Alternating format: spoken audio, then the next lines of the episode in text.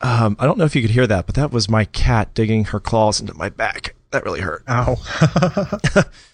Um, if there's any pouncing noises and prickly, tingling things, it's probably me getting uh, massacred here. getting a free uh, acupuncture. Welcome to the MovieByte Podcast, a show to discuss, praise, lament, or sometimes even lampoon movies, TV shows, culture, and more. This is episode 72. We're recording on Tuesday, December the 10th. I'm your guest host, Joe, and I'm joined by none other than the fair prince from the land of Dallas, Texas, Master Chadada Hopkins. Welcome to the show, Chad. hey, Joe. How's it going? Excellent. I uh, I hear that TJ is not so excellent these days. He's kind of got the flu, like everybody else that's important in podcasting these days. Yeah, he's feeling uh, just a little bit under the weather, I guess.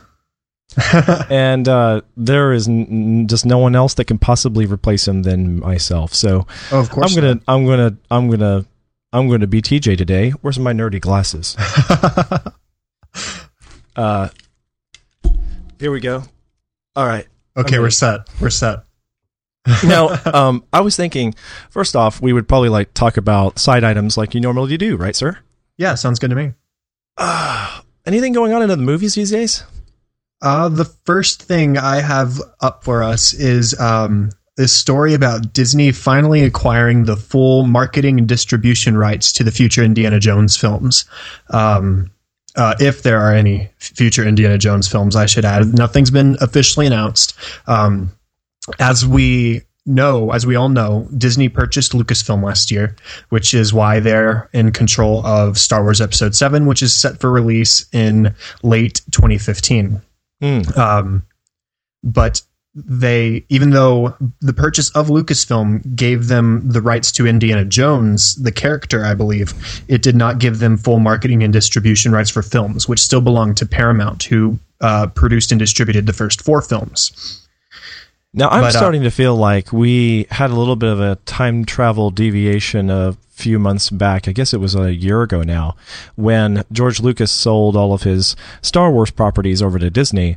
It was like one of those events in the space time continuum where people from the future came back, they altered the present, and then what they created was actually two futures. Where uh, in one version, George Lucas uh, turned over the rights to Disney and in the other version, George kept on uh, all of his rights, and he probably did something really dumb with them. Uh, because something about the whole universe just hasn't felt the same since Disney got Star Wars, and then Disney got Marvel, Disney got Pixar, uh, yeah. and uh, now they got Indiana Jones. I'm figuring they're going to buy Nintendo any day now. Oh wow! And uh, but that's just my own theory. Uh, we don't need a lot of email and you know feedback about that, please, people. um, so I'm happy about this move because if George was selling the the Star Wars properties so that he could focus his attention on Indiana Jones, that might not have been a good thing. And that was something that occurred to me when he sold Star Wars. I wondered if this was uh, a situation where Spielberg and Lucas were talking to each other and they said, you know what, let's, you know, duel the fates here. Uh, what do you think we should do? Which of these two franchises matters to us more? Where should we go from here? And I pictured Spielberg saying, well, Lucas, Star Wars is your baby. We can always work more on Indiana Jones together. And Lucas, caring more about his, you know, good pal Spielberg, said, "Okay, you got a point there. I don't really want to do any more Star Wars films all by myself, so I'm more more or less committed to Indiana Jones as long as that's you know okay and interesting to you." And so I kind of feared for Indiana Jones, honestly, and now I feel like a lot of that is gone. I don't yeah. know about what do you think? Um, well, I, I, don't know about you, but I enjoyed Kingdom of the Crystal Skull. Um, I think I'm one of maybe five in the world. Um, well, there's but, a lot more of us out there. We're just not willing to admit it. Okay, good. I'm one of those uh, that's not willing to admit it. I will not admit that I liked the cr- Crystal Skull film. Okay, since both of us, wink, wink, did not like Kingdom of the Crystal Skull, uh, I, I, I'm glad I, you know, I, I have the same thing to say about this that I said about Star Wars. I mean, I, I I'm partial. I'm not partial. That's not the right word. I enjoyed the prequels for what they were. I mean, I was a kid when they came out. You know, my And, younger uh, brother, he's 19 now. How old are you? I am 21. Okay, and he he thoroughly was engrossed in the prequels, and he said Yeah. it made a world of difference to him then. And now he is really starting to see the sins of the, the prequels and appreciate the the the, uh, the originals. Uh, so Uh-huh. yeah, and I, where do you stand? Are you kind of in the same boat? Sort of. I mean, I still enjoy at least episodes two and three. Um, They pretty- are the pretty well. easier children to look at. Yes. Um, I mean, I was I was seven years old when the Phantom Menace came out, and so I didn't know any better. I, of course, I liked Jar Jar when I was a kid. That that was just a given. That's who Jar Jar was for. Was the seven year olds in the audience At best, at, at best. but um, you know, when when Disney announced that they were making Star Wars uh, Episode Seven, I said, you know, that's great. Um, looking back on the prequels, you can see where George Lucas uh, got in his own way, yeah, and yeah. now we don't have to worry about that. And I think the same thing can be said about Indiana Jones. And since Harrison Ford is still interested in the character, as he said more than on more than one occasion, um, I think a partnership of somebody who's still interested in doing the film for the sake of doing the film, and Disney, who have a lot of creative things going well for them right now, it, it's just a good partnership. Hmm. Well, see, I wasn't all that excited about the new Star Wars until I heard JJ was directing it. That's all that matters to me. Honestly, that was an, that was another time where I think like the time travelers did something really weird because once upon a time, I believe in the original course of you know time, JJ was supposed to just get his hands on Star Wars, but then somebody changed things and he wound up with Star Trek too. So. Uh, anyway, now this is the timeline that we have. Uh, so, what do you think about the new Spider-Man trailer? The amazing, not just the Spider-Man, but the amazing Spider-Man Two trailer came out here with uh, what's his name, uh, Andrew Garfield playing Peter Parker again, and uh, directed by Marc Webb, who did the first film as well. I just think that's totally ironic, and I have to mention it in it every time I can. Um, this trailer shows a very ambiguous looking electro man dude who zaps all of New York City into pieces and it doesn't look like, you know, Spiderweb can do all that much to save the city with this electrical man who apparently has something to do with the big bad evil corporation Oscorp. Um in the trailer, all the effects are stunning. The there's all the uh, time-tested characters that you know and love um, from comic books more so than other films and car- even cartoons. You know, like Gwen Stacy is not so much a, a patron of the cartoon series or the, you know the films, um, like Mary Jane is. Um, they're Right. further developing Gwen Stacy. There's not going to be a Mary Jane, and uh, Peter Parker is this lanky kid with uh, brains, and he is unraveling a case involving his missing father. What do you think, man? I I I feel conflicted. I am a little bit conflicted. Um, I know that both you and I enjoyed the first uh, film in this reboot, right? Yeah. I happened to uh, I, I listened to that episode before I was involved with MovieByte, um, Honestly, and so I remember just, you saying you liked it. yeah, I just feel like you can't have enough Spider-Mans. You can't have enough Batmans. and the, the movie franchises, the cartoon shows are there to prove this. Um, Right. Comic books have made a big mess because there's way too many Supermans. There's way too many Batmans. I'm not saying that you cannot hit the maximum. You can, but it's how you manage the content so that it's it's still palatable and you make these things lifelike enough that they're relatable and yet fantastic enough that you think to yourself, "Wow, that's legendary." You know? And if Right. you if you can maintain momentum and and uh, it doesn't even matter so much to me that these superheroes are depicted in modern times. It would be kind of cool if there was a movie franchise about a retro Superman from the 1940s. I could see that. That'd be interesting. Um, maybe that kind of thing will happen. One day we'll get a steampunk uh, Green Lantern. You know, uh, something will happen um, like that in another alternate universe thing with J.J. Abrams involved somehow. Um, so um, I, I, I don't know that I'm exactly really enthusiastic about the new Spider-Man film because it feels like right now it is too familiar. Um, I'm not so much opposed to it because um, the other movie franchise only happened like yesterday because it didn't happen just yesterday. It happened Right. several years ago.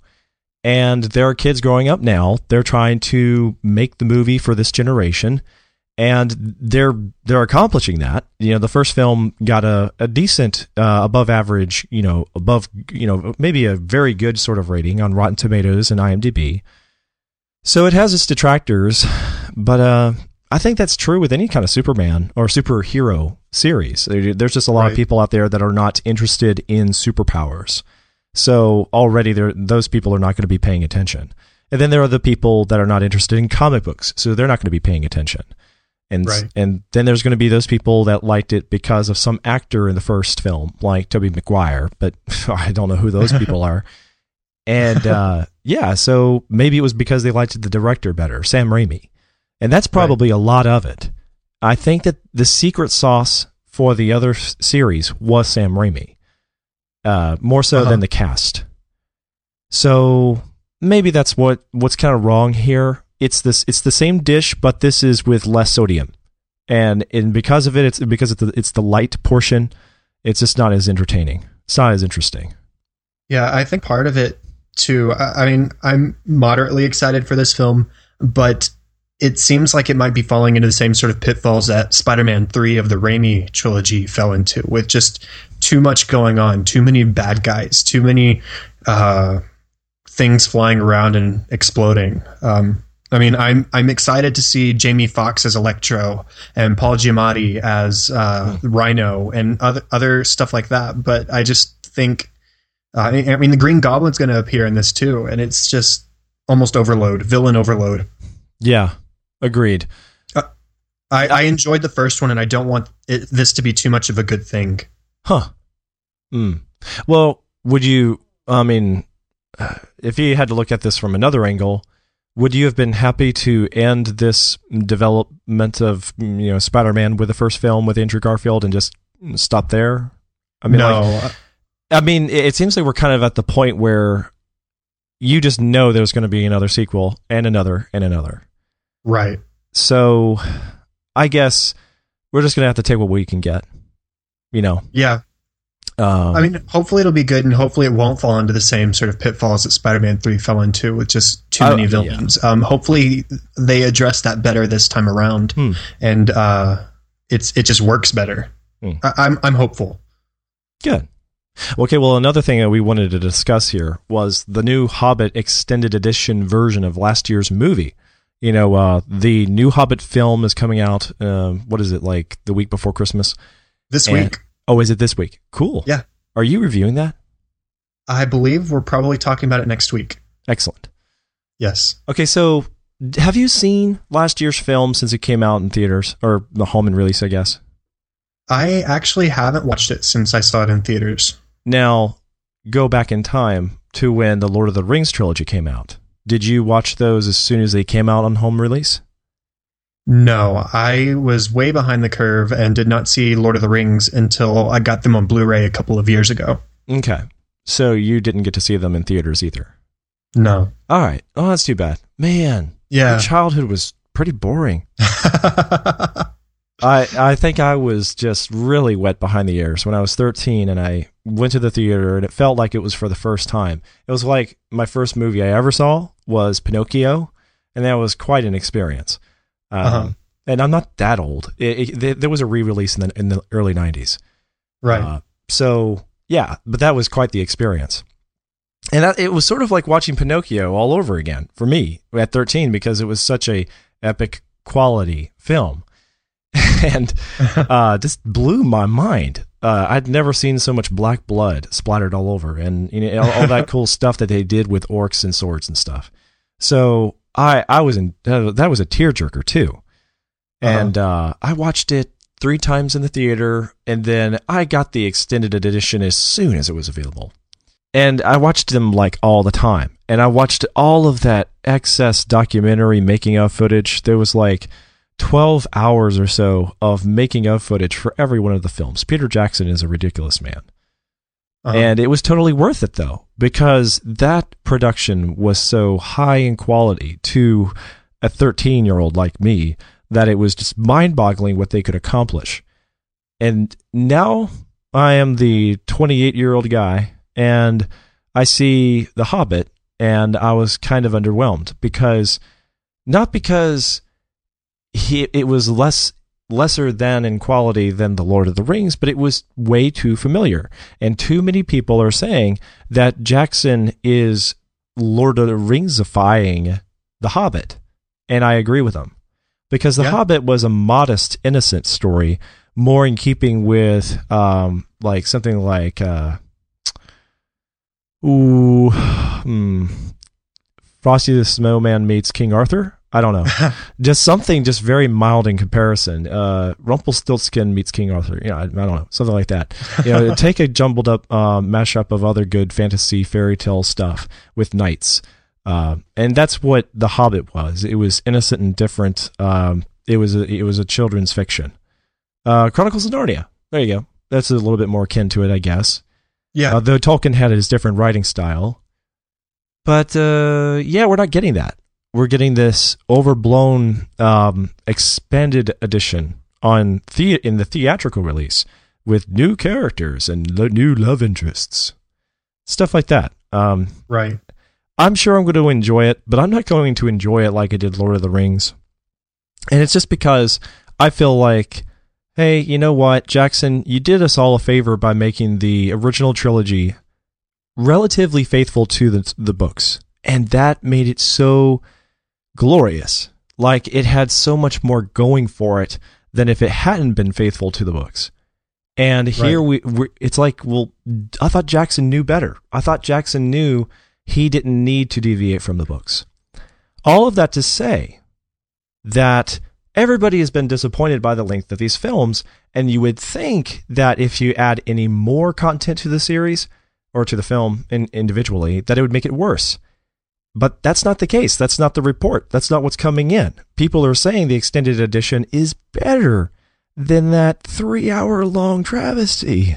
oh, I, I wouldn't call it a travesty, Joe. Or Okay. that's my not my opinion, at least. I, like you. I I appreciated the Lord of the Rings more than I liked The Hobbit, and I think the problem that we're coming into here is where Jackson made the original trilogy very faithful to to that trilogy of books. He is almost trying to make The Hobbit faithful to the entire works of Middle Earth, and he's trying to tie everything into that. Does that make sense? Yeah. And so we're we're getting the story of Sauron at the same time that we're getting the story of Bilbo Baggins, and that's just this huge contrast. And um, it's adding length that isn't completely necessary, and it, it it's it is just a little bit bulky. Um, I enjoyed it for what it was, but it, it it wasn't as good as it could have been, and had they just trimmed the fat a little bit. This is Middle Earth for the 21st century, is what you're saying. Yes. Mm. Uh, and just so you know, you can find out more information about this uh, topic from the post called About the Hobbit Extended Edition, which is at moviebyte.com. You'll find the link in the show notes. The one other side item we have actually relates closely to the movie we're going to review today, Frozen, by Disney, which came out, um, what was it, last weekend? It was actually a few weeks ago. It was Thanksgiving week. Oh, okay. And uh, well, with the, now the wide release, I don't know if the soft release had this, but there is this uh, uh, Disney animated short film cartoon that plays before it, much like what Pixar used to do and still does, I guess. This cartoon is with Mickey Mouse in the gang, but it's it's rather unfamiliar to to kids today. This is like classic Mickey Mouse, and it's called um, what is it called? Uh, Get a horse. Get a horse. All right. I like the notion of what that says in and of itself. It sounds old fashioned. And does. this cartoon is through and through, to me at least, very familiar because in another time of my childhood, I, I watched so many merry metal melodies. I don't know if I ever missed one. Like I probably saw them all, and I saw all of them like ten times on Uh-huh. old old VHS tapes. uh, till they broke. I mean, like I, I just watched the heck out of Mickey, Donald, and Goofy, and that was my version of the Disney Channel. Was those eight VHS tapes? That Uh-huh. cartoon that I saw before Frozen was in every way in keeping with the classic cartoons of Mickey and Minnie Mouse. The uh the what was the the cat's name is Stinky Pete or something like that. I don't even know if that early in the days of uh, Mickey Mousedom that he had a name. He was just the big bad cat, and the names were rather superfluous because uh, the characters didn't really talk all that much. Right. But you took him to be the villain anyway. So Mickey and Minnie are on a hayride or something like that, and there's this uh, bully of a cat who chases them down and uh, kit, you know, captures Minnie and is trying to speed away, giving Mickey a hard time. And from there, Minnie and Mickey just find uh, ways to heckle this cat till he has lost all of his gumption and he's you know running away with his tail between his legs and it's so cool because we have seen uh, Disney try to reinvent and reinvigorate the classic Disney characters for the last several decades. I think their most noble effort up till now was The Prince and the Pauper. Uh, Mhm. And that was a pretty good feature short that I saw in theaters, and at the time, everybody seemed rather impressed because it it didn't feel like it belonged to the 80s or the 90s. It felt like it was timeless, as much as Disney was capable of at the time that that came out. Um, maybe I saw that before the beginning of The Rescuers Down Under. I don't know in theaters. Um, but Maybe it was I'm it was not sure. it was around that time. So um, this cartoon, though it, it, a lot of it is in black and white, it has the essence of timeless comedy and uh, great hilarity in classic, exaggerated, sensational cartoon. Uh, you know, like stunts and absurd, um, you know, action and all kinds of crazy zany things happen. Cars, you know, falling on top of animals and it just flats them out like pancakes and then they pop back up again. Things like that. The rubber arms effect of classic cartoons that uh, Merry Me- Melodies was known for early on. That kind of thing is going on here. They even have the voice of Walt Disney doing the voice of Mickey Mouse. Yeah. Uh, super impressed. You can find a clip of this uh, cartoon short on uh, YouTube if you're not going to go see Frozen anytime soon. Maybe check that out if you're interested, and we'll have a link to that in the show notes. I I think this is really trend setting uh, because the cartoon is instantly timeless to me. What do you think? Oh, I definitely agree. I, I I don't know about you, but I didn't see it coming. I, I was just I sat there thinking, oh man, I'm watching this uh, old school Disney short in the style of Steamboat Willie, and it's awesome. And I, I was happy there. And then all of a sudden they twist it on you, and they start playing with what animation can do, and it's just this wild, colorful. Uh, just really fantastic ride, and I think um, I've seen somebody compare it to the old Donald Duck short Duck Amuck, no, Hmm. I think that I think that's Don, uh, Donald.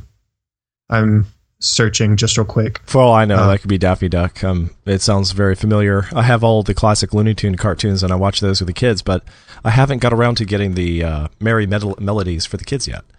So Uh huh. either way, Okay, it is it is Daffy Duck, but um, oh, D- Duck Amuck um, was also this sort of breakthrough in animation, and I think that this is uh, along those same lines where they've taken 2D animation and they've turned it on its side into 3D animation, and it's just this back and forth that works really really well, and I, I really enjoyed it. you know, it also reminds me of the Terminator ride at Universal Studios. I don't know if Uh-huh. you'd call it a ride. Have you been there? I have. Okay, cool. You know how like uh, there are moments where the actors come out on the stage in front of the uh, the story or whatever the the film as it's ensuing, and then those actors are interwoven to the 3D film aspect of that that uh, element at the theme, theme park at the same time. Have you seen that? I have. Okay, I, I never did, but I know so much about it because my family told me all about it. Uh, Uh-huh. Did it, did it remind you of that at all?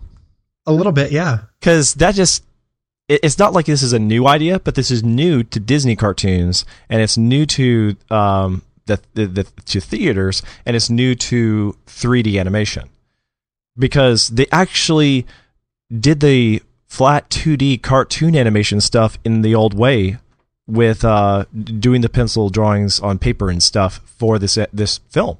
And then they went uh-huh. back and they redid basically the entire film with 3D animation, and then they cut them back and forth together again and interwove them like uh, you know Mary Poppins live action stuff with cartoons and stuff. Right. Um, so there's more in this story that we'll have in the show notes.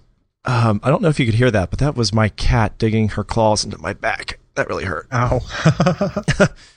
um, if there's any pouncing noises and prickly, tingling things, it's probably me getting uh, massacred here. getting a free uh, acupuncture. Well, uh, that being said, all cats are evil. And uh, thanks from Mickey Mouse to showing this one cat up again. Uh, yeah, and a lot of people wondered if was this like a, a cartoon idea that Walt Disney himself maybe had in mind that got canned or something a long time ago, and then the the new Disney found it in the archives and recreated it. And no, that's that's not what happened at all. It was no. And and that is just a testament to how faithful this cartoon is to the classic mystique of Disney animation. And I think that who, you know who we have to thank for this, Chad. Who? John Lasseter completely. Oh yeah, I, I completely agree with that. Um, the it, you said how it, it, it, was a pleasant surprise when you began to watch it, and it was for me too. And the first thing that came to my mind was, I felt like I it was like a uh, it was so John Lasseter like to have this kind of film executed in this particular way that uh, it, it was just a drop dead giveaway because I know so much about John Lasseter. I, I think the world of that guy. And I've studied uh, his work and uh, looked at what gave him inspiration. And it was these kinds of classic cartoons that mean so much to John Lasseter from the old uh-huh. days. And so it just made perfect sense. It was also unique that this animated film was the first in a while that's a really good Disney film that was animated or directed by Jennifer Lee, um, a, a, woman in the ranks up at Pixar, uh, Disney and she did a real awesome job because and the reason I say that is because even though it has the the personality of John Lasseter or I guess you could say I could I could almost imagine John Lasseter's mission statement for this cartoon. It felt like actually the personality was coming from Jennifer Lee. And that said the personality that I derived from it was just a lot of unexpected comical twists that were just on the nose every beat. And it's it's hard to describe unless you just see the cartoon because it's full of comical action and uh, comical violence and stuff. So you'll just have to see it to know what I mean. But this yeah, was so. To, you'll have ahead. to go to the theaters to see this because, uh, as we're about to talk about, Frozen is also very good. So you're getting a two for one kind of deal. Yeah, Exactly. Go to see this Mickey Mouse cartoon, and you also get the bonus of Frozen. Yeah. So, so um, but I think the obs- the last observation I'll make about this very short film, um, my long winded observations about a very short film, is that Disney can get back into its groove again and not only can it get back into its groove again by creating new stories with uh, brand new characters that, yes, are complete rip-offs of their older characters that were tried and true, they can even restore the classic characters like Mickey Mouse, Donald and Mickey, and Goofy. And you know how they do it? They have to return to what those characters were like in the classic cartoons. Right. If you look at this stuff on the Disney Channel now that is produced for like kindergarten and you know, first grade through sixth grade, those characters are incredibly watered down. They're so boring. They they're the essence of Donald Duck is completely gone. They're uh-huh. they're not there for your entertainment value. They're there for your educational value. They're there to bore you to death with colors and numbers and you know like very basic values like fairness. But that's not what Mickey and Donald and Goofy were about. I'm not saying that I'm opposed to those things and, and for using cartoon characters for educational stuff. Like there was always that place with Mr. Rogers' Neighborhood. I would not have wanted Mr. Rogers' Neighborhood to try and be sensational and overly entertaining with its characters and be there to just uh, wow you and make you laugh in the neighborhood of make believe. Uh, They were there for an educational value, and you grew to respect Mr. Rogers' Neighborhood for a different reason for children's entertainment. The place that Disney's cartoon characters always served best was when they were trying to just make you royally laugh by how bonkers they could be in those old classic cartoons. And that was what this was able to achieve. This is more bonkers than anything else I've seen in the, the last decade, uh, except for maybe something from a few seconds here and there in Emperor's New Groove. Yeah. So I'm happy.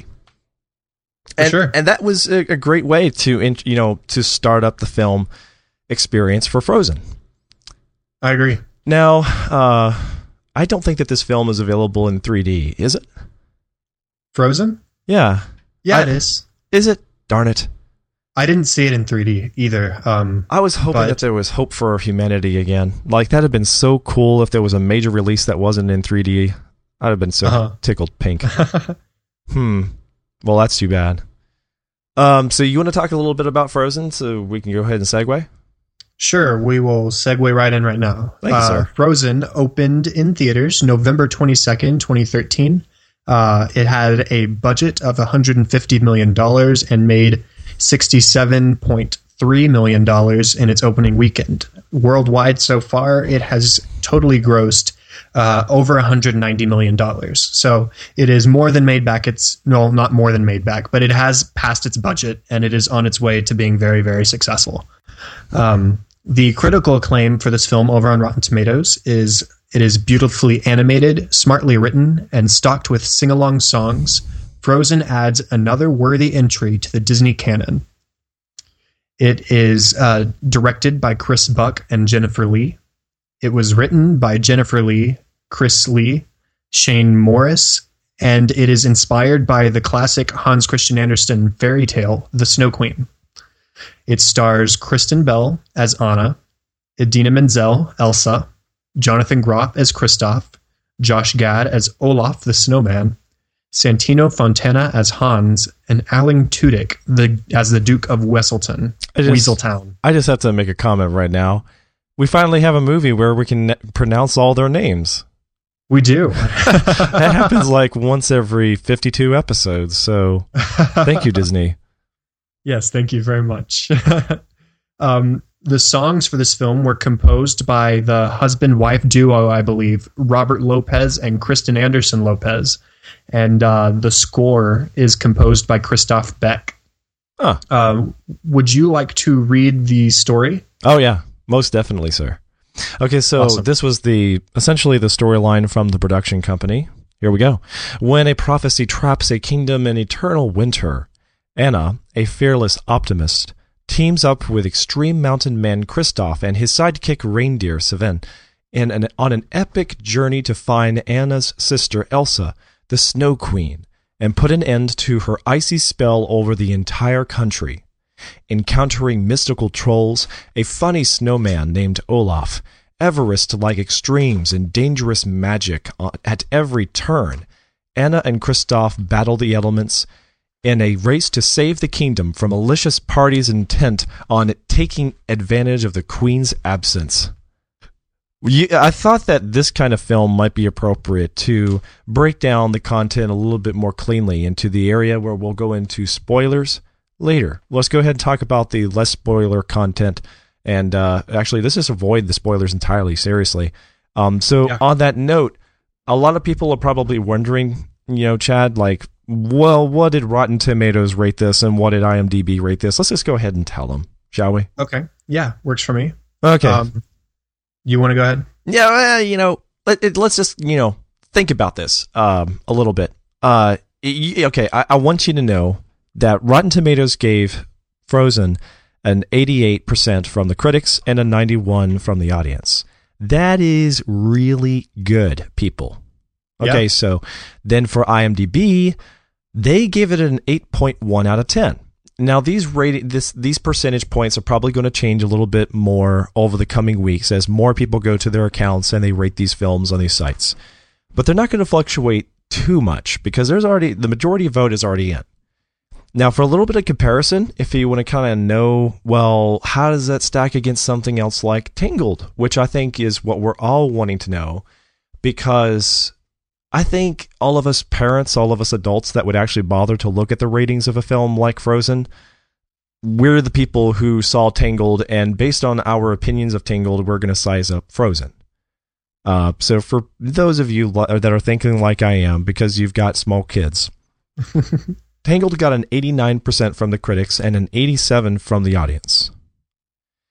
So, interestingly enough, audiences enjoy Frozen slightly more than they liked Tangled, and the critics ever so, ever so slightly enjoyed Tangled more than they enjoyed Frozen.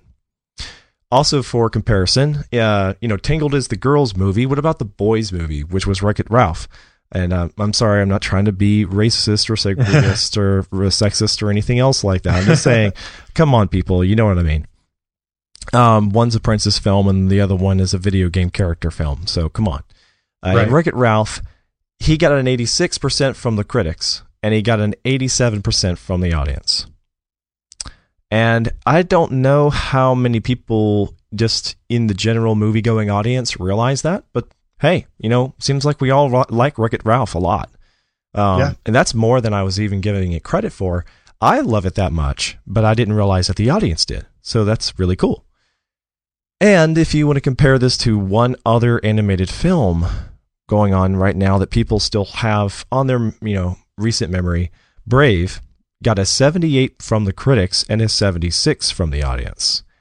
I'm not that forgiving of Brave.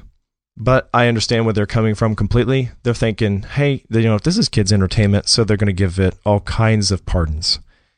Um, personally, I don't know why. Maybe I just take kids' movies way too seriously, and we should just stop the podcast now because we've already talked too much. But uh, you know, I don't know. Personally, I would not have given Brave that kind of higher rating. Me neither. And, uh, d- did you ever get around to reviewing that? I did. Um, I don't recall exactly what I rated it. I want to say a three out of five. Mm. Um, so just barely, slightly good. Above yeah, par. I mean, I enjoyed it to a point, but I there was lots of room for improvement. Yeah. Um, I did rate it a three. I'm going to take that link and post it in the outline. I feel like we have a few winners here going on for Disney and Pixar because Monsters University was not on par with Monsters Inc on an emotional level as a child, you know, uh, growing up and seeing his characters come back, you know, um, I, I, felt like Monsters Incorporated was just, again, legendary. Uh, Monsters University was really fantastic, but it wasn't legendary. Um, Wreck It Ralph, I really dig that film. And that might be because I'm really more of a geek than anything else. Uh, how about you? Um, I think that something worth noting here. You know, we everybody talks about how how great Pixar is, and Pixar is generally, on the whole, their track record shows that they are great. They they present films that are made for children, but they have lots of elements that appeal to adults. And so Pixar has become the standard for the animated film. But something worth noting here three Disney animated non Pixar films have higher approval ratings than uh, the last, or it's not the last Pixar film. Yes. Um, oh. So, um, personally, I, I really enjoy Wreck It Ralph. I really enjoy Tangled. I own both of those on Blu ray. Um, and I watch both seeing, of them. Well, we're huh? seeing the value of Pixar rubbing off on Disney quite yes. a bit. And I think we have John Lasseter to thank to, for that quite a bit. Yeah, and you know what we're going to probably hear in 10 years when they finally come out with a history book of Disney from 2001 through 2010. They're probably going to reveal how when John, John Lasseter moved to Disney, he took all the best talent with him over to Disney, and then he sent all the supposed talent from Disney that they didn't have room for back to Pixar. You know, it, it's inevitable. That kind of thing happens with corporations and studios all the time and, and that's just inevitable. Um, John Lasseter was where it was at, and it was really the people. I don't care so much about Team Pixar or Team Disney, so long as we get the excellent material from those fantastic filmmakers. Because in another uh, decade or two, we're going to remember the films a heck of a lot more than we're going to remember the studios attached to them, uh, inevitably. Right. That's just the way it goes. The, the longer these things are around, the less you're thinking about the studio name involved and more about the characters and the filmmakers because those are more or less inseparable. Um, and you know what, people, I would just go ahead and like to say, go see Frozen if you're straddling the fence on this. If you want to see Frozen, but you weren't sure about going to see it, and now and you, you want to just get the thumbs up or the thumbs down, Joe Darnell is giving you the thumbs up. What do you say, Chad? I am also giving it the thumbs up. Cool. And I thought we, you know, our audience totally deserves that because we usually make them wait way too long into like the second hour about for that information. right. um, honestly, uh, I don't sound like a guy anymore. I'm losing my manhood card. So maybe I just need to frame all this again as I am the child that you know was raised on Disney princesses and Peter Pan and Pinocchio that turned into a regular, healthy, normal, strong, testosterone-filled guy who then got hooked on superheroes, which were eventually sold back to Disney, which kind of really messed up my psyche.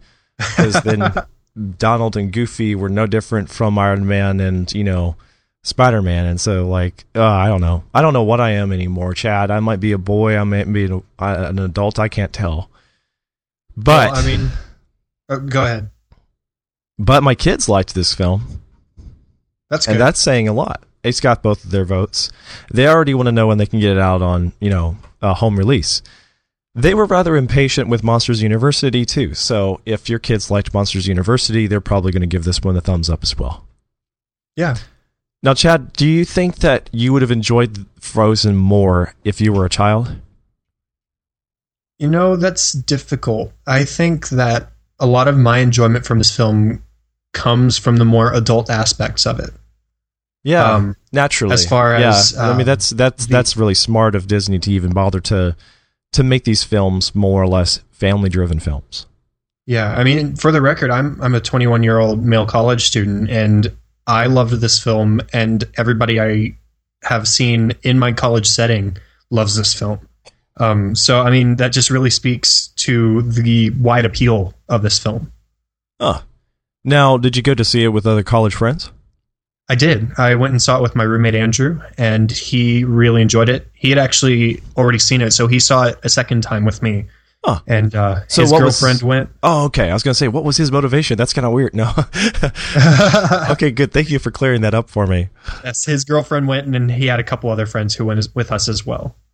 Well, sweet. I mean, there's not many other films to watch right now in theaters anyway. I mean, unless you just haven't got around to them. Uh, I liked a few, but uh, I don't know. I, if it weren't for this film and maybe The Hobbit and that new film with Christian Bale and uh, with Leonardo DiCaprio, I, I, might just stick away from the theater. Oh, yeah, that was right. I almost forgot about Catching Fire, which is definitely worth seeing.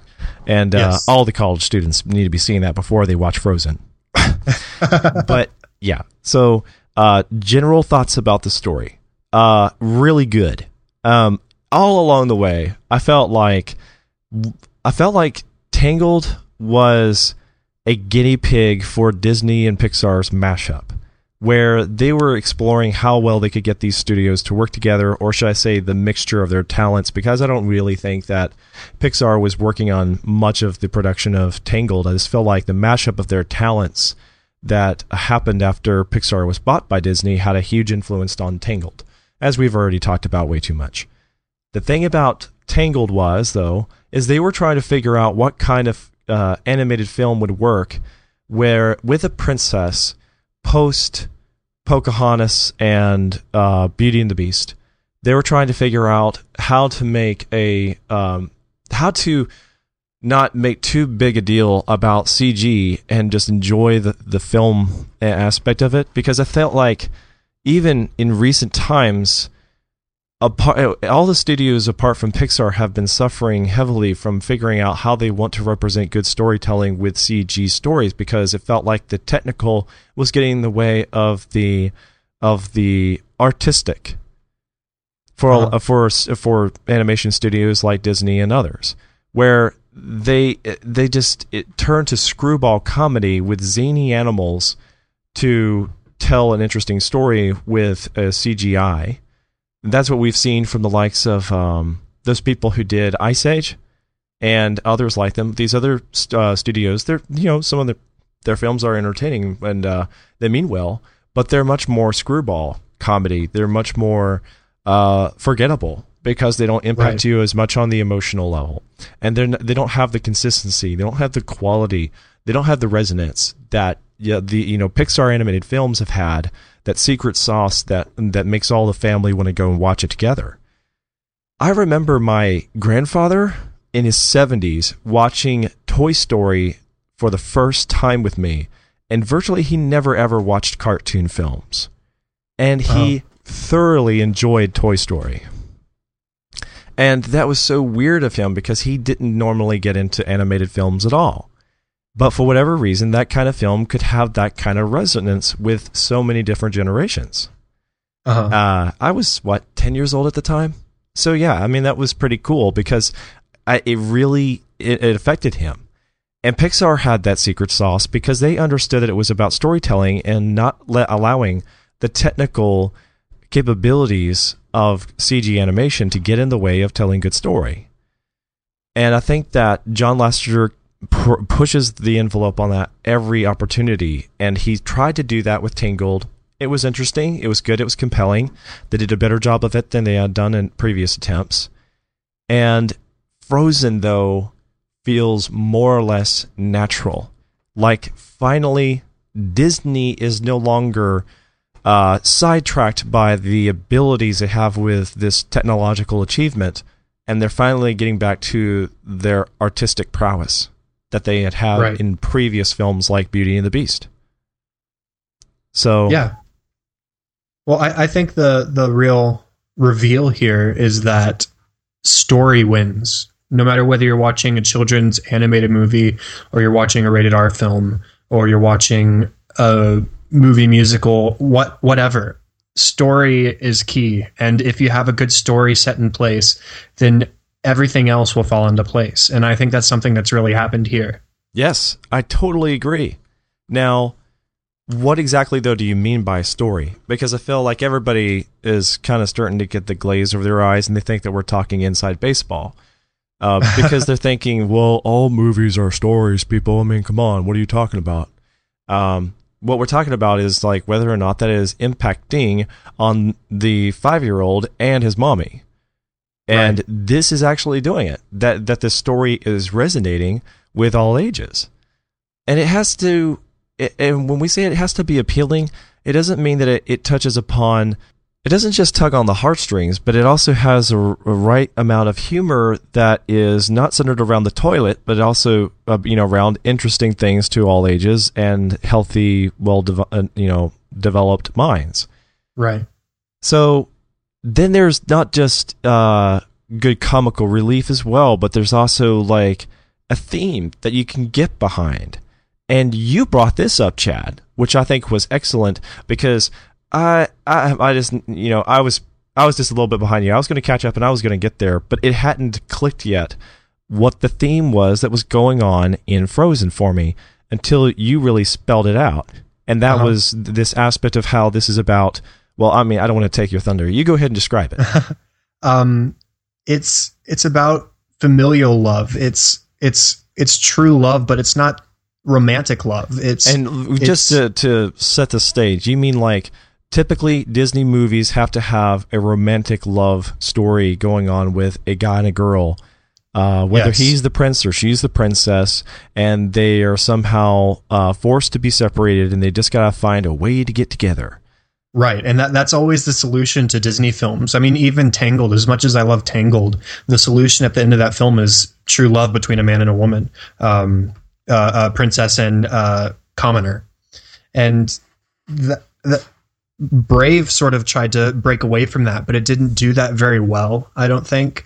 And Frozen takes that same concept that failed in Brave and applies it here much more successfully, where the man isn't the answer to the female's problem. It's her love for her sister and for her family that solves the problem here.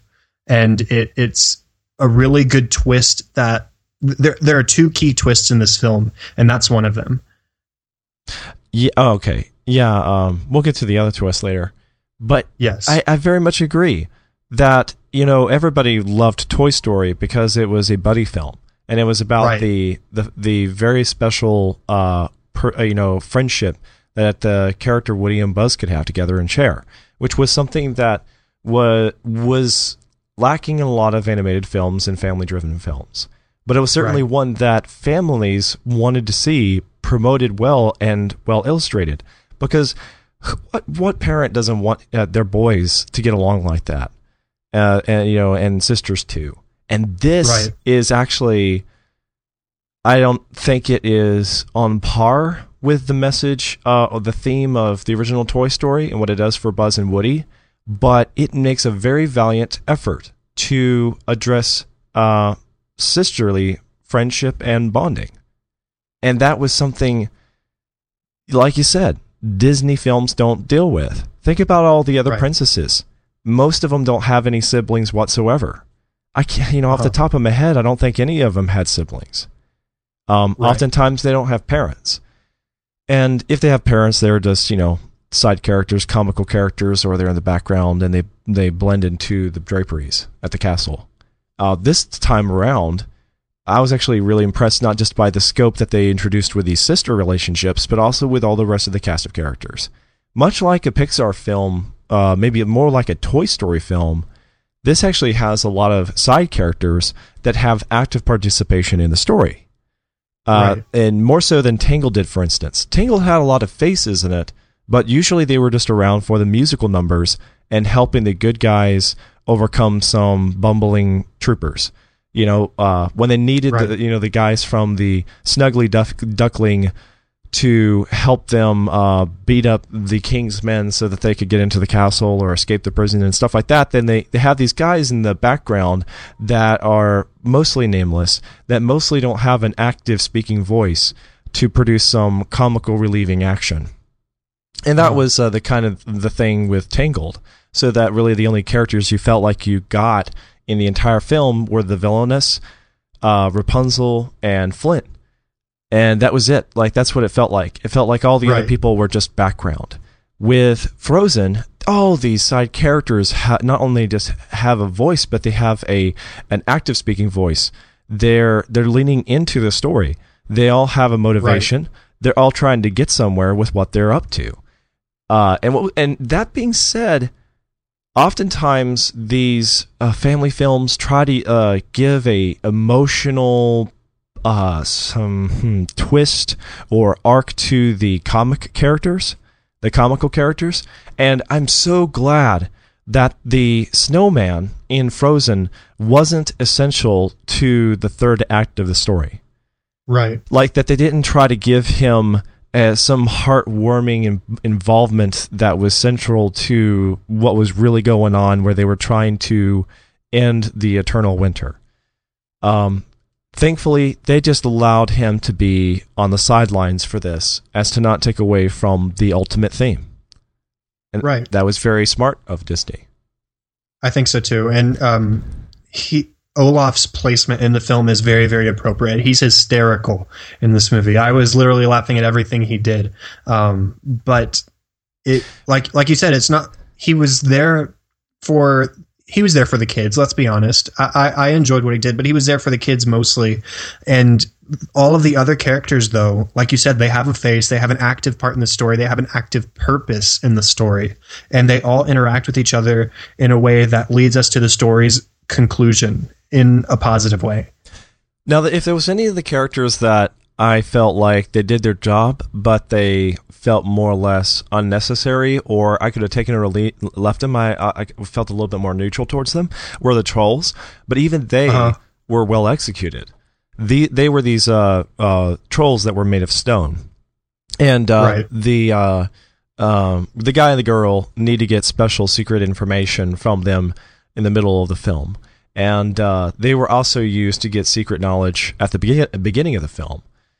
These trolls are very goofy characters, but they have one very wise troll among them that has insights into how magic works that the rest of the people of the land don't have. and because they were so goofy, uh, it, they could have easily blown it by just like setting the wrong tone and making you feel like okay this film seriously doesn't understand humor whoever produced this film doesn't really get humor and they're now they're just mocking the audience uh, but it didn't do that. Um, really, I felt like the rightful place for the trolls, kind of like you said with Olaf, was that the, the trolls were there for the kids, and they were still tasteful enough that adults wouldn't, uh, you know, start to fall asleep and tune out the film and not take it too seriously anymore. Um, the trolls were more or less in the spirit of, um, hmm, I, I like to give people a comparison. Um, maybe maybe some of the funnier, enjoyable, friendly monsters of Monsters University. Uh-huh. They're they're just a, a, a ragtag of characters that uh that serve their purpose and you wouldn't want them to like show up at the end for the final battle where right right when the good guys needed the most the the uh, the most unexpected thing happened the trolls showed up and they just overrun the castle and took out all the bad guys and helped the good guys you know find victory you know um, they didn't right they again like that could have so easily had happened to this film and it would have totally spoiled the finale um, thankfully, the trolls served their purpose and then they were done. Yes, but I, I do think are, are, we in spoiler territory, Joe? Uh, not necessarily. We're we're kind of fudging there a little bit. Maybe you think so? Uh, well, I have stuff spoilery to say if if it, if it's okay. Uh, well, I, I think we've covered the fact that this is a beautiful film that you got to go see it anyway. So yeah, I mean, let's go ahead and introduce the spoilers. Okay, the spoiler bell has been rung. Um, Dingling. what I loved about the Trolls, and I didn't realize this until retrospect. Um, as you know, I'm the music guy, and um, so I, I purchased the deluxe edition of the soundtrack when I got home after seeing this film. And in the Trolls song um, called "Fixer Upper," they sing a stanza toward the end that I'm just going to read it for you. We're not saying you can change her because people don't really change. We're only saying that love's a force that's powerful and strange. People make bad choices if they're mad or scared or stressed. Throw a little love their way and you'll bring out their best. True love brings out their best. And it hit me in the face that these characters figured out the solution to the story three scenes before the uh, the rest of the characters did. Yes, very smoothly.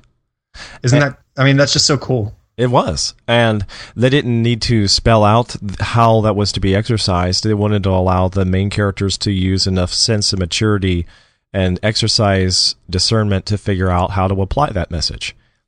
So, yeah. un- it, what's unique though to me, this is where one of my dislikes comes into play. Was that we have the two sisters and they're making an interesting uh, uh, development arc where the one sister really needs some advice, but she's not seeking it. She's retreating from all of the people who could help her. She is the queen. She is the snow queen. She is concerned because she's got this special cursed given power uh, where she will uh, produce like winter in any environment. She'll make it happen indoors and outdoors. She'll do it in the mountains and in the valleys. Everything, as far as the eye can see in all the land, will become winter in July. And actually, the I think the story is set in June, and mm-hmm. uh, it just so happens it turns into winter, and so hence the movie comes out at Christmas. Uh, so the Snow Queen's problem is that everybody interprets her winter powers to be uh, a curse on her and the family. So uh-huh. it's bad for the entire kingdom. She cannot be trusted. She must be vile and wicked because she has this curse, which is reminiscent of classic fairy tales. And what's interesting is classic fairy tales get that kind of uh, notion from uh, biblical stories, where people just assume because there was dark magic or weird craziness and uh, things like that that they were tied to some sort of like curse. But curses come from God uh, just so that people know that kind of thing. In the uh, fairy tales that would reign true, uh, magic doesn't produce the curse because magic is just like a scientific force from Thor. Right. So, really, the force behind the science is that there is some being that is wielding it. And the person behind the curtain in classic uh, biblical stories was God. And the person behind the curtain in uh, in classic fairy tales is harder to define. He may have sometimes been God, and usually he just went unnamed. But um, some kinds of magic were used by uh, wizards and sorceresses and stuff like that to do bad things. And then there was the good magic. In this film, it doesn't appear that there is any form of good magic. And the twist was that, to me, the cool twist of Frozen Uh-huh. was in this theme that the the ice powers were not actually a curse. That was a misinterpretation of the gifts that, that the Snow Queen had. She actually had something that could be used for good or evil, and it was just that her family never caught on to that.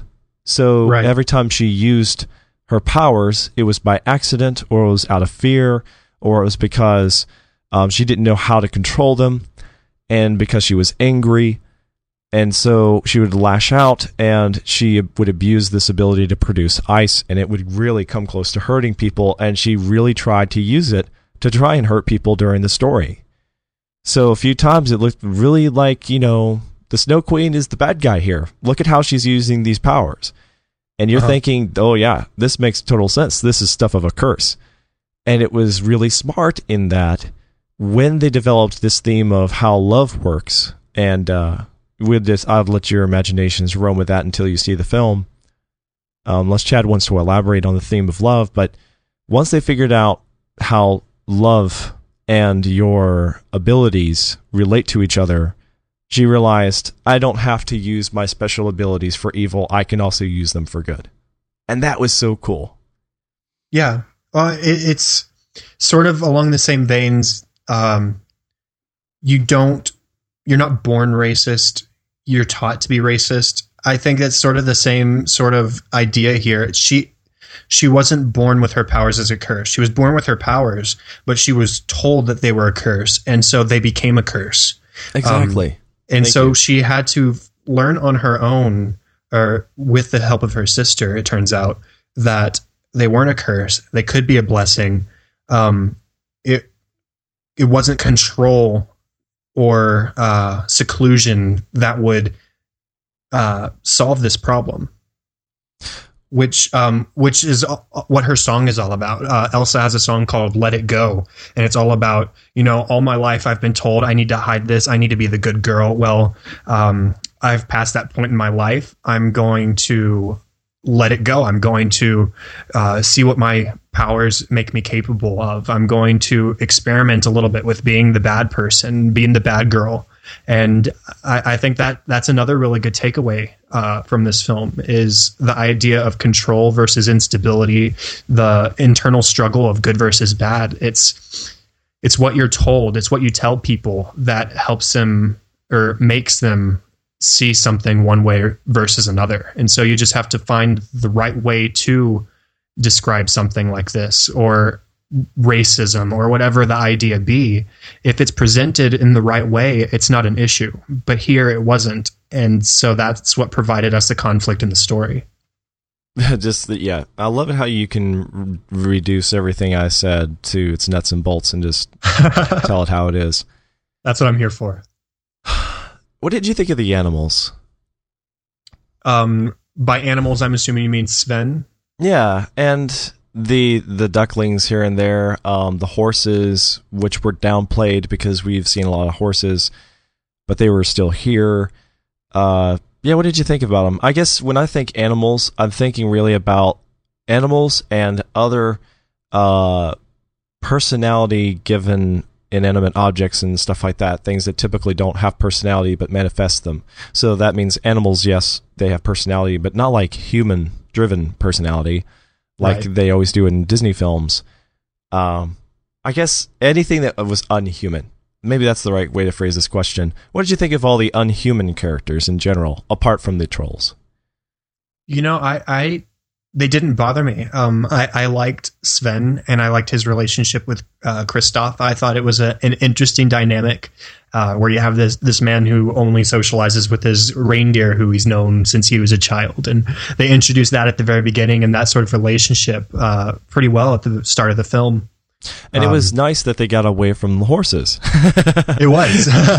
um, th- th- there's like one close up of a horse, and it's it's very brief, and it's not like Maximus from Tangled at all. Yeah, but they led you on a little bit to believe that that's what they were going to do.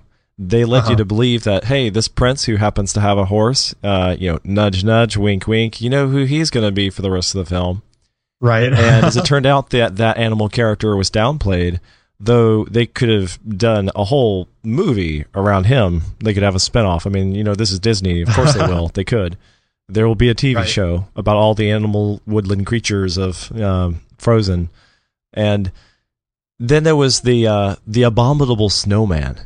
Oh, and oh, marshmallow. Absolutely fantastic. I loved him. Uh, he was a big marshmallow that wanted to kill everybody with his icicle, icicle fingers. Uh, uh-huh. Very smooth. Uh, and the the way in which they used snow and uh, it was just so artistic and clever. Uh, it was it was refreshing. It was new. It it didn't feel like it was recycled from another film. Um, the one of the things that did feel recycled, but in a really refreshing way, if you're familiar with Disney films, were some of the uh, the cultural aspects of architecture, uh, design, and clothing were reminiscent of Cinderella, Peter Pan, and Pinocchio. So if you liked the look and feel of the like the towns, the village, the way that they felt and looked, the way their dresses were designed, then you're really going to dig this. Um, and of course, CGI is making things look so realistic now that they, they, it's so easy to make things look realistic that they have to actually downplay it to make it look more like a kids film. So right. they find ways to make it look like light and fluffy and storybookish so that it feels more like um, a fairy tale than something that is just way too realistic. And that was, they found that really high quality, beautiful mixture that you want in good children's storytelling. Yeah. Um, as a whole, this film was also a musical. And you've already talked about the soundtrack, and I didn't really pay attention to the soundtrack, honestly, because it served its purpose. What uh-huh. stood out to me was how the musical numbers were all as a whole more satisfactory for, than those entangled and i have to make that comparison again because they almost feel it almost feels like this is related to tangled somehow yeah it feels like this is the equivalent of a tangled 2 in some ways that has nothing to do with the same characters well you know uh, rapunzel and flynn do make a brief appearance at the start of the film no where they do i am going to find that for you it's when they first open the gates um, so they I, were like visiting from their faraway land. Yeah. Uh, that is so cool. Okay, that makes perfect I, sense. And that yeah, would explain why the characters look like they belong and fit in the same world. They have the same look about the human race. Uh, right. That's that's really cool. That's a nice touch. Yeah. And I, I see what you're saying about the music comparison here. I mean, Tangled, the, the songs in Tangled were actually written by Alan Menken, who did compose uh, the the songs for Disney classics like The Little Mermaid and Aladdin and Beauty and the Beast. Um, but the only real, I mean, I know all the songs to Tangled because I, I have the soundtrack. That's that's what I do. Um, but I think the average person walked away singing "At Last I See the Light" and that's it. Um, whereas here, I think you could walk away singing more than just one song. Um, or you can even think, picture them showing up on the top pop music charts for kids. Right. For and for reasons like they just work on their own, not because they're in that hit movie that, uh, that's out right now. Right. Yeah. Uh, um, so and, and, there's also an element really well there. And there's an element to the music though that almost sounds like Broadway musical style. Yeah. And that is refreshing for a Disney film as well. In the 90s they tried to make such a hoopla, such a a uh, a majestic scale of all their musical numbers. They were trying to do things that were too grandiose. And in response to that, with CG animation, Pixar realized that they that was way out of their league. They could not achieve that kind of grandeur with musical numbers. Just think back to any one of the musical numbers in a, The Beauty and the Beast.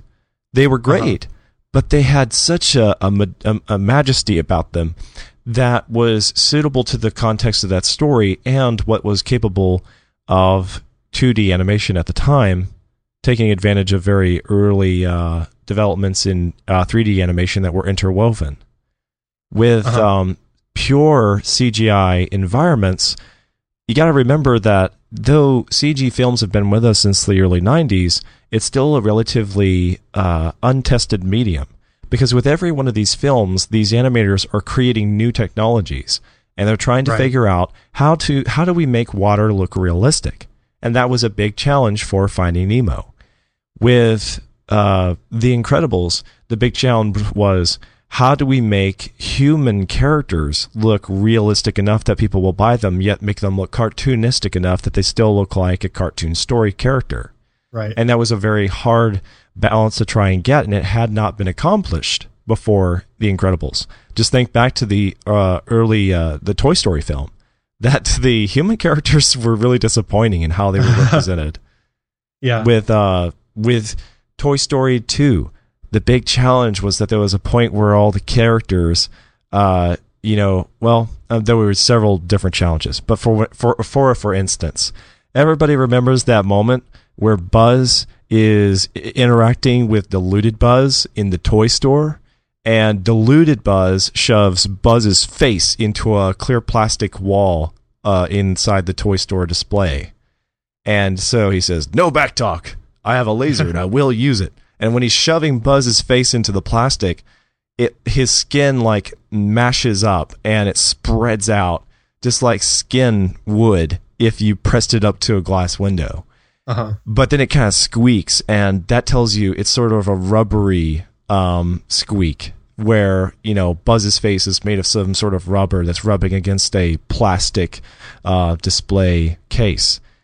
That was a uh-huh. really difficult visual effect to produce with animation. It was a huge ordeal. It was very trying for them to animate the squishing skin of Buzz's face against the plastic. And every one of these uh, CG films is taking on a new challenge with right. this film, I think, although snow has been explored a lot, as snow in every conceivable, imaginable environment, interwoven with ice, put on landscape, put on animals, shown melting, shown freezing, shown producing icicles, and produce, producing snow on the snowflake level and the snowball level, showing an avalanche, showing a heavy fog of falling snow, all these different kinds of combinations of sh- of snow and ice. They did them all in Frozen, and I, they just really pushed the envelope far beyond what I was expecting. It was really beautiful. Yeah, it, it works really really well here. And um, you know, I mentioned a, a moment ago you mentioned how the songs are very Broadway esque in their approach and in their delivery here. I think the the way the characters move around the screen while they're singing is very Broadway esque. Yeah. And I just wanted to briefly mention that it's very appropriate because, you know, Idina Menzel, who voices Elsa, is known as Elphaba in the musical Wicked. That that's who Idina Menzel is. Okay, um, thank you, because that yes. was the uh, that was another thing I want. I felt like saying, but I also felt like I, I would lose my you know, my men card. that I, have heard the soundtrack to Wicked, and I saw it with my younger sister when it was at the Atlanta Fox Theater, and I very much thought, wow. Is it is it just me, or is the Disney musical numbers learning from Broadway and the successes of things like Wicked? But yeah, you confirmed it for me. So, I, I, I, hey, I'm a, a filmmaking detective. What can I say? I get these things. That's great. I, I get the vibes. um, but anyway, speaking of Idina Menzel, um, what did you think of the voice cast in general? We've talked a lot about the way they look and about the characters themselves, but what do you think about the voices behind them? Oh, all of them were flawless. Um, I I yeah. was absolutely happy with every voice characterization. Yeah, I I, I agree completely. Um, I, I, think that the the three standouts here, of course, um, are Kristen Bell as Anna, um, she brought Our leading lady. Lots, huh? The leading lady. Yes, uh, she brought lots of variety um, to the role. She brought some quirkiness, um, some seriousness. She wasn't just the straight, typical Disney princess. Um, she had a little bit of Rapunzel in her, um, but even more so in a good yes. way in a, in a great way, and it uh, it works really well for her. Uh, and she has that duet with Hans uh, after they decide they fall in love. Uh, that's really funny back and forth. Um, we finish each other's sandwiches. That's what I was going to say. yes. Um, uh, she she just brings a lot to the role in the the the sense of characterization. I mean, just even just in her vocal characteristics, she's bringing um, this wide array of characteristics and emotion to the role. Mm. Yes, I couldn't agree more. And I, I want to say though that that's going to be something that so many people are going to overlook these days because we have grown accustomed to voice parts in cartoons and we don't even really think about the the quality work that goes into them anymore. But if you look at the fit and finish of these actors' performances, this is really high quality performance. Oh, and oh, yeah. I know none of them are going to get like, you know, actor or actress, you know, best actor or best actress, but for what it's worth, if it that could ever remotely come close to happening, one of these people should have been a candidate. Yeah, I agree completely. Now, I honestly don't have much in the way of dislikes, but if you had to know just one teensy weensy real problem I have with the film that kind of frustrates me as an, an adult, is uh-huh. the climax when the Snow Queen sister Elsa, who has been struggling the entire film and, frankly, her entire life to figure out her powers, who believed her entire life that they were inherently evil, wants to only do the right thing and save her country from eternal winter, and who only wants to do the best thing for all the people involved and not die and save her sister, finally gets it in one act of self sacrifice that her sister performs. And uh-huh. when that happens, it just clicks. And you know what? Oh, wow. The Snow Queen all of a sudden becomes like incredibly gifted with her magical power of the ice and snow and she knows exactly how to control it in every environment, near and far, on the other side of those mountains in the long distance countryside that she can't even really see at the moment. She's able to whisk all the snow away with just a thought.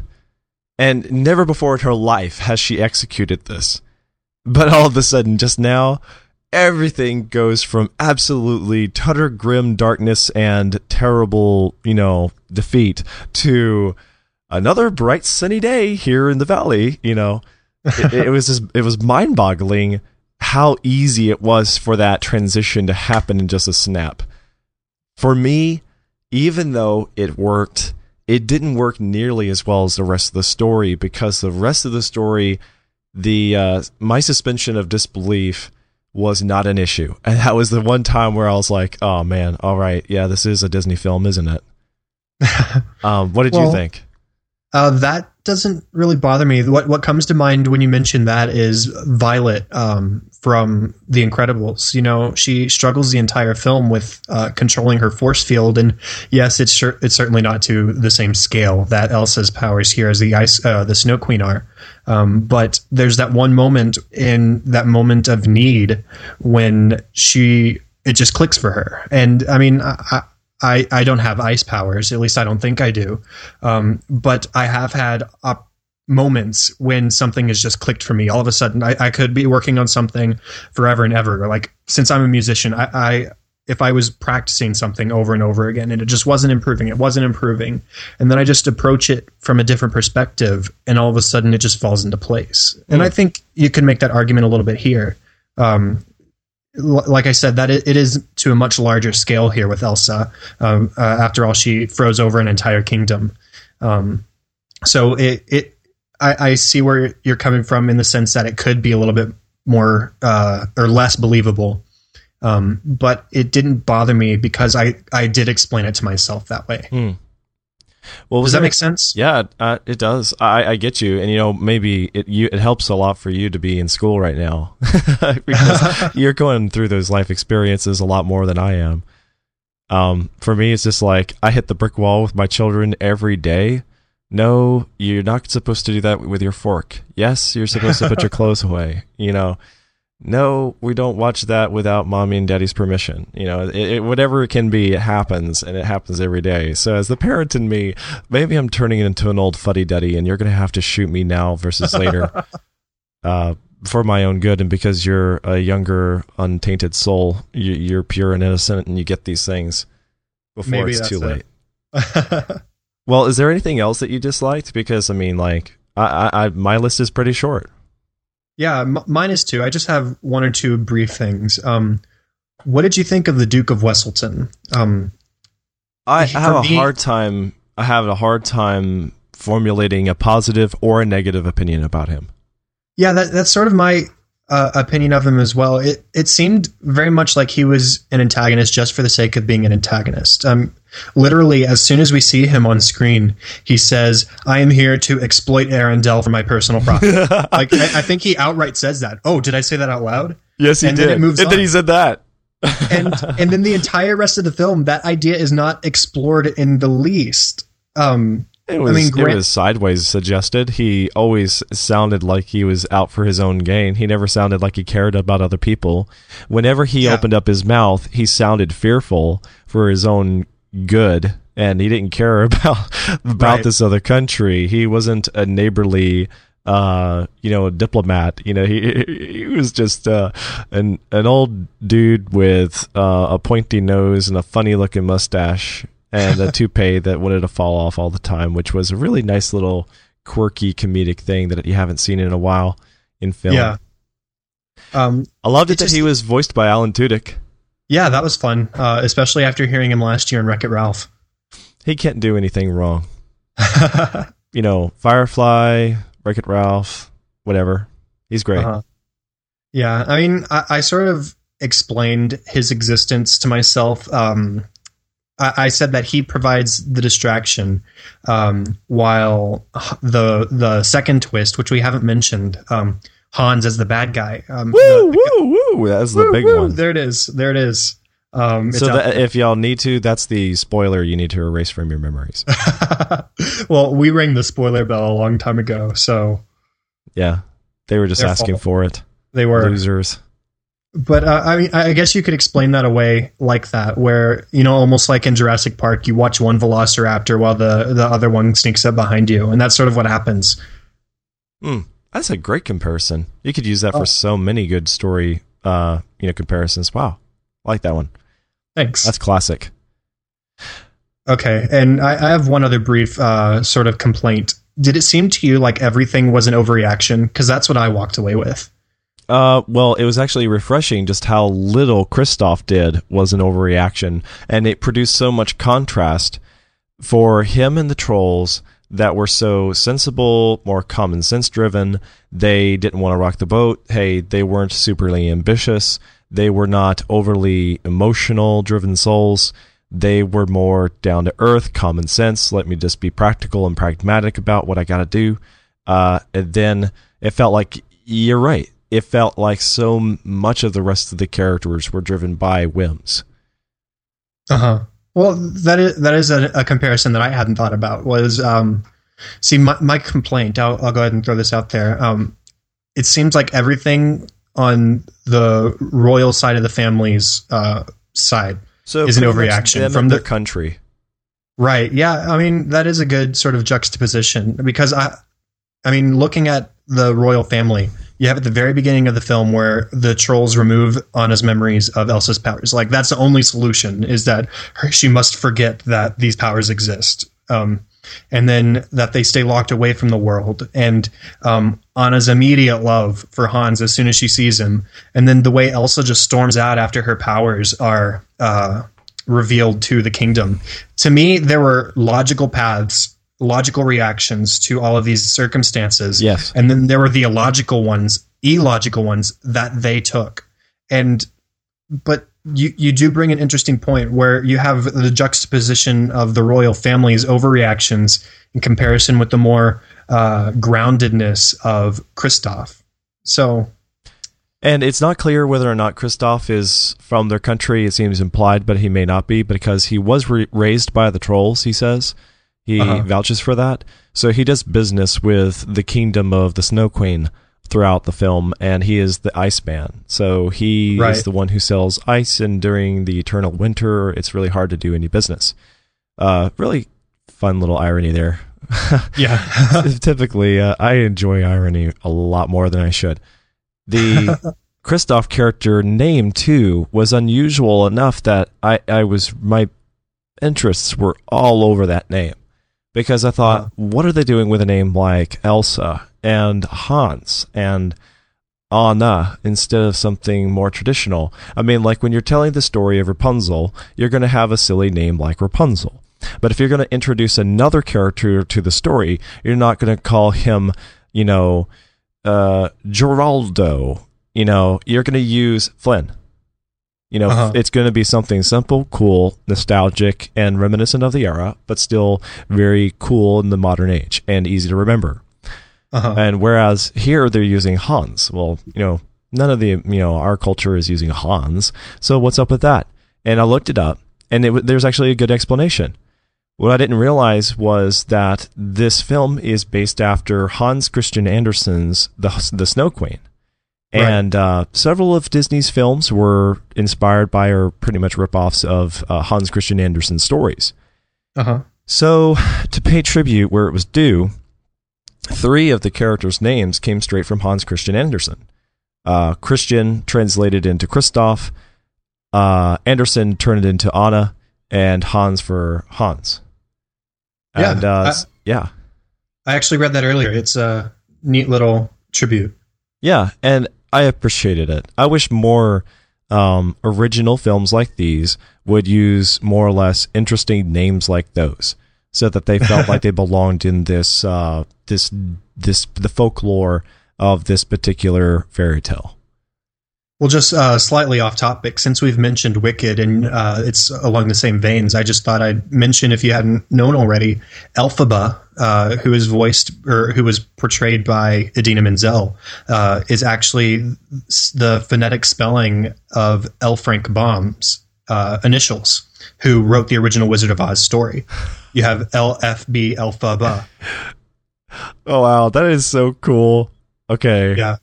We are so Fun- uncool, side but note. that is so cool. I think it's pretty cool. uh, uh, that is neat, man. See, this is what art is all about, right, people? Right. Just Yeah. nod your head in agreement. well, uh, I think that's that pretty much wraps up our uh, thoughts on Frozen. Unless you have anything else to say. Uh, no, I'm, I'm. My bottom line is um, gonna have to come after yours. Okay. Um, well, I will go ahead and reveal my star rating. I'm giving this uh, film four out of five stars. Um, my bottom line is that it's enjoyable for what it is. It's good family fun entertainment, and it even manages to ask important questions. It has a great voice cast, beautiful animation, and you might even walk out of the theater with some good music stuck in your head. and ditto everything Chad just said, but I'll note that the main disappointment for me in this film is watching the climax. As an adult, I don't think it would have the same impact on children. If it made more sense for Elsa to figure out her magic and use it flawlessly, like she did at the ending, in such a spontaneous manner, then this film would have been more or less fulfilling for my adult brain. And this being the case, it was nigh to really, really great and perfect, but it wasn't quite there. I give it four out of five stars. Cool. So we're we're on the same page here. Yes. So nobody needs to ever hear what TJ had to think about this film. We'll just let that be. And, uh, you know, he never needs to even listen to this episode of the podcast. Yeah. Okay. So, Chad, what are you going to talk about on the podcast next week? Do you have any idea? I believe we are going to be talking about the second installment in the Hobbit trilogy, uh, The Desolation of Smaug, which comes out this week. I am seeing it in a double feature setting uh, with the first film Thursday night, and I'm looking forward to it. Glory. Whoa. Yeah. Okay, sweet. So like basically you're going to be in the theater like all day. yeah, pretty much. I get there at seven in the morning, and it, it doesn't end until midnight. Is it going to be the theatrical release of the first film or the extended? Oh yes, it's uh, the theatrical, I believe. I don't think they'd make us sit through the extended. okay. Well, I'd love to. I'd love to catch the extended sometime. Just I, I don't think right before or in a marathon in a movie theater is the time. Hmm. Hmm. Okay, well, that's it for this week. You can find Chad Hopkins on Twitter. His handle is at chadadada. That's C H D A D A D A. And you can reach me there as well on Twitter. I'm at Joseph Darnell. Thank you for joining us for another adventurous show.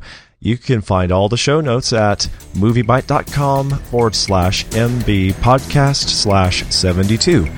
And MovieByte.com is where you will find more great movie news and opinions, so be sure to check it out.